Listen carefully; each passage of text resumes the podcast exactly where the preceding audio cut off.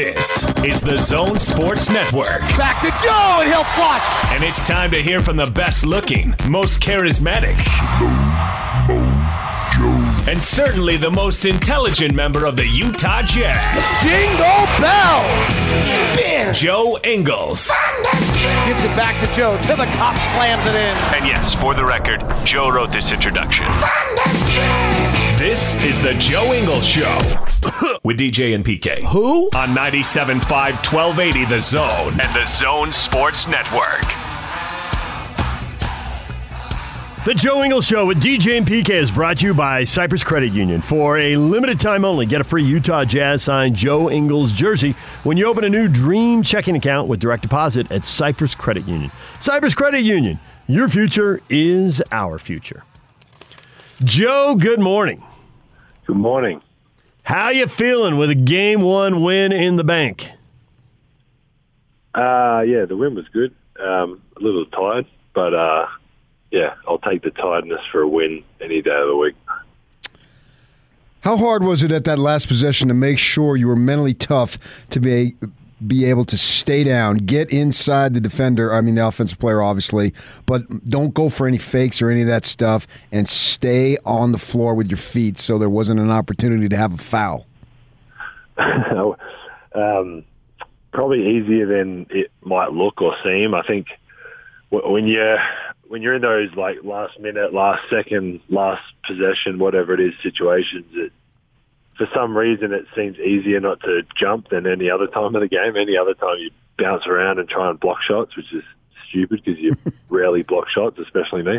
Um, but no, I think uh, for all of us, obviously, I think Donovan missed the shot and they didn't call a timeout. Um, so try and get back and set your defense as much as you can. And um, Royce and I were on on PG and Kawhi, so it kind of worked for us to be able to switch. And um, I mean, going into that before the timeout before, we obviously mentioned that if they do run, just uh, obviously twos don't hurt us, and, and a three does. So anything but a three. And um, on the flip side, obviously they're trying to do everything they can to get the three up. Um, so we just you try and kind of run them off the line, and like you said, try and be as, as disciplined as you can, just to stay down and, and well, literally like you're kind of like letting them drive. Um, obviously, they still try to get a three up, but Rudy was obviously able to block it at the end.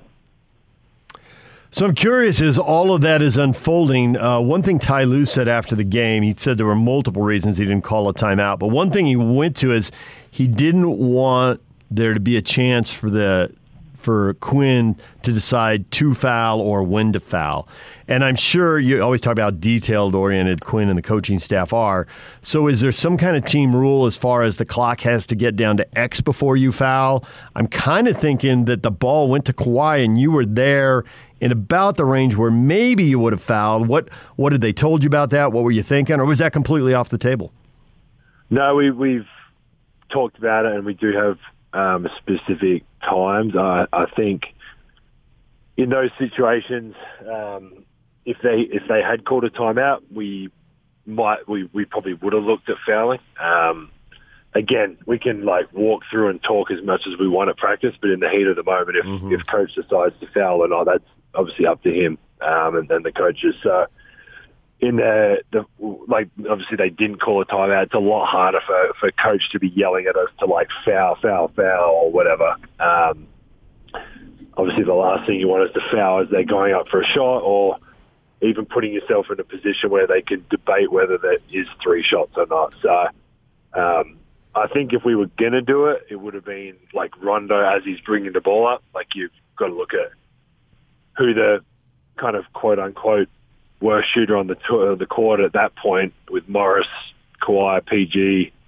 I think Kennard was on the court, and, and Rondo. You, you you probably would go Rondo at the time, but again, the heat of the moment, they didn't call a timeout. You've it's it's it's very hard. Obviously, like Ty Lue said, that's why they didn't call a timeout. You don't want to be able to sub guys in and out, be able to potentially foul. Like it's uh, if if you know, which I'm sure on on the flip side they go through certain things on the offensive end if they rebound and are down two or three and, and what they want to do. So, um, I mean, at the end of the day, their two best players kind of had the ball until until Kawhi passed to, to Morris. So they had probably almost their three best shooters with the ball in that last possession. So um, yeah, it's a it's a it's a situation that you you talk about. You never know when when it's going to happen or if you're going to get a chance to execute. But obviously, we were able to to get a stop and um, and, and take the win. So in the first half, there was sort of incredible from the negative standpoint. You missing 20 shots in a row, whatever it was. How hard is it to make sure you stay unfazed by it and keep playing? Yeah, um, I mean it's what we've, it's how we've played all year. Uh, I think there might have been a couple shots in there that were not even forced, but just just guys trying to be uh, aggressive and, and try and get a bucket because we we obviously couldn't get one. Um, but we've we've been I don't know if we've missed twenty in a row before. We've been in situations where we haven't been scoring. Um, maybe we score every fifth or sixth possession or something like that. So um, yeah, to to just stick. Uh, I mean, you guys know like to to stick with the defense to, to keep making them either make or or take tough shots. Um, I mean, I think I looked up in the timeout at one point. We were like four for twenty from three or something like that. So uh, I think as as a team, we feel like if we get enough up and enough good shots up, we, we're eventually going to make some. Uh, there might be a night that we don't, but um, we, we, I mean, those 20 shots that you, you could probably go back. There's, like I said, there might have been one or two that were, um, I wouldn't even say like questionable or bad, but just like one or two more, more aggressive kind of shots. But apart from that, I think we got a lot of good looks. So, um, we'll, we'll, take them, and then obviously to, to hang our hat on the defensive end, and um, I guess just not let it like 20 straight possessions could easily be a 15, 20-0 run um, for, for them. So for us to, I think the worst it got the lead was to like 13 or 14 uh, yeah. at some point. Um, so for us to just kind of be be still in the game um, and miss that type of shots, we felt pretty good that if we, we could get those same shots, we would be able to make some, and, and obviously we did in the, the second half. So you're running, uh, I think you're running a break late in the game. It might have been off a turnover at midcourt, I'm not sure. And you got Royce on your right, and I'm pretty sure you're going to go and lay it up. And the way the defense is going, I'm thinking even if you miss, because it's going to be a little contested, and even if you miss it, I think Royce is just going to grab it and dunk it because he's going to be the next guy. And instead, you throw it to Royce, and I swear for a second, I thought Royce was thinking, "What are you doing? It's coming in hot," and he caught it, and then he scored, so it didn't matter ultimately. But Joe, you are so selfless. How how come you just didn't take that up?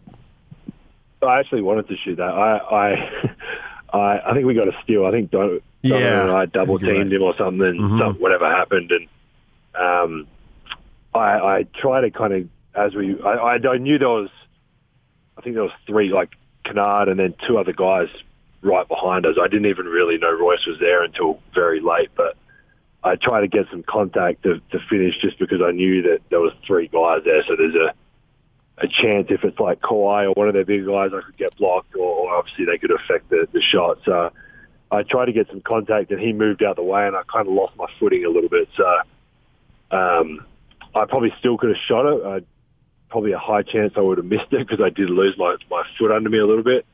Um, and then as I kind of went up, I saw Royce there, so I thought I won't say the word I'm using, something that I'll uh, I'll give it to him and I mean, I, I would I would trust Royce in that situation to catch and finish any day of the week. So I wasn't worried from that point of view. Um, but yeah, it was just one of those those funny situations, I guess, that you you don't intend to kind of play it out the way it plays out, but it does. And and like I said, I was I was glad it was.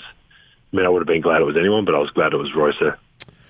So this is the first time in two years that you guys have played before a sold out home crowd, obviously in the playoffs. How sweet was it? It was really cool. Um, I said to Renee this morning just before I dropped uh, Miller at school. Then, um, like it was, it was kind of weird to be in that situation. Like uh, there was so many people there. Like I've, we've obviously been playing with kind of as, as whatever capacity has been every kind of week or month has gone up a little bit and whatever. But um, that was like capacity, capacity. that was there everywhere. There was people everywhere. Um, it really just felt like um, pre-COVID what our playoff series were like. So um, yeah, it was unreal to have people there, be able to have some friends and, and stuff in the crowd, and um, at the end of the day, I was yeah, just to be able to play in front of whatever the capacity is with a, a few less seats at the moment, um, 17, 18,000 people was, was, was really fun. So, how much do they pick you up when uh, when Donovan goes on a run and fires them up? Yeah, I mean it's. I think we we got that lead a little bit. Um, we we made some shots, whatever, and then for it to like an an empty arena or a half filled arena, it just doesn't feel the same. And um, you hear the crowd into it. It's almost like you don't want to every shot you shoot, you don't want to disappoint the crowd. So you're trying to you're trying to make every shot possible. Obviously, um, the second half we we made a lot more shots than we did in the first half, but it kind of that start of the third, Donovan made a couple threes, and and uh, I think it was right out the gate of of the third, and it kind of got the crowd into it a little bit more. And um, once they were up, they were up for for majority of the game, and um, not that I would say it was like game over at that point, but we were pretty confident we got the lead back, and I think it was a tied game, give or take a couple points, and the crowd are into it, and, and we were kind of starting to flow. Um, and, and I guess if we were playing the way we wanted to play, but we were making more shots in that third, so it was, uh, yeah, it makes a it makes a big difference. Also, too, this is your first time in the second round in a few years. I think you've been to the second round twice. The first time you got swept by the Warriors. The second time, I think it was uh, four one to the Yeah. Rockets. How much different is the feel in terms of team confidence now in the second round as opposed to those times when you were in the second round? Yeah, I mean, I, w- I would never say that we thought we were going to lose those other games, but we were playing against um, some pretty high level teams. I think one year Ricky ended up getting injured in the first or second game. It was, Yeah. um, yeah, it was just a, it was a, it was a different feeling. Um, I think we, we all felt we could win a series, but we had to play at an extremely high level for, for four games to, to win four games where, I mean, it showed last night a little bit. I wouldn't say that we, we played bad, but to miss 20 field goals in a row is, um, it's tough to overcome. So for us to overcome that and still be able to come out with a win, I don't know if we would have been able to do that in previous years. Um, don't quote me on it because maybe we could have, but um, yeah, just a, a confident feeling. What, what what we felt all year, to be honest. So we, we felt confident going into every game, and obviously this is the same same kind of situation. So playoffs are different, not just because of the size of the crowd, the, the people who are there, the people who are sitting courtside. TNT caught, cameras caught Donovan and uh, Dwyane Wade having a long conversation, and there's still photos of uh, your owner Ryan Smith walking and talking with NBA superfan James Goldstein. He's been going to playoff games since before you were even born. I'm I'm wondering what slice of celebrity are you getting in all of this? The, the crowd's juiced up here with celebs, Joe. What's your angle? What are you thinking? I got uh, this superstar netballer in the crowd. She's a babe. Is that Renee? Are you speaking of Renee? Joe's got an off day tonight today. We know what's on his mind. Is that allowed at uh, eight fifty three in on a whatever? Well, I just game? meant a nice dinner, maybe go out to a movie. Come on, Joe. I can give you a hot tip. I'm not going to a movie. I'm not going to be around anyone as much as I uh, feel safe. I'm still not going around anyone. But um, no, it's cool. I mean, it's cool to have people want to come to jazz games. I, I don't know what it was like back in the kind of Stockton Malone days if people were kind of coming, but we've people want to be there. People want to see us play. I think it's an exciting brand that we play. So it's it's fun to have those guys there, and obviously I, I couldn't care less who's there or not. But Renee was more excited about uh, Gabriella Union being there with Dwyane Wade than anyone else. Celebrity, huh? She said, "I can't believe she was there last night." I was like, "Yeah." I can just see her walking up. Yeah, great, Dwyane. Move aside. I got to talk to Gabriella. Yeah, like so. Uh, So- yeah, We see Dwyane Wade there on the front row and talking and all that. Is there any other interaction that you guys are having with him, eh, whether it's in the locker room, underneath the stands, wherever it might be? Yeah, I mean he's in the back all the all the time. Um, he's in the locker room, pre-game, post-game. Um, he's been very accessible with with reaching out to guys. Um, I'm just going to order my coffee. Hang on a sec, Mr. Radio Show. Ah, there it is. You mentioned the Java PK. Here it is. You knew. Um, you knew it was a given. Um, yeah, he's been he's been. I wouldn't say like surprisingly good because I didn't know him previously to this, but accessibility and, and questions and um, reaching out to him to to ask things, the the confidence that he gives us. He's been in some meetings before with us with with our group and stuff like that. So um, just have a guy of of that obviously stature and what he's done in his career um, individually and and with his teams um, it is obviously just a bonus for us to have a guy like that to be able to reach out to and, and speak to and and have around the team um, fairly regularly because he's it's almost like he's uh, he's moved here nearly since uh, since taking over part of the team. He's been around a lot and, and obviously I think he's based in LA now, so obviously Yeah. a, a lot closer than than Miami or anything like that. So um, yeah, it's been it's been really cool, and I, I- think as we as we keep going on here, he's he's going to keep helping guys, and um, yeah, it's a it's a pleasure to have him part of the the, the team. All right, Joe. Well, we know as much as you want to keep talking to us, you really want to drink that coffee. So, I just got it handed to me too. They know my order now, so I'm I'm a local.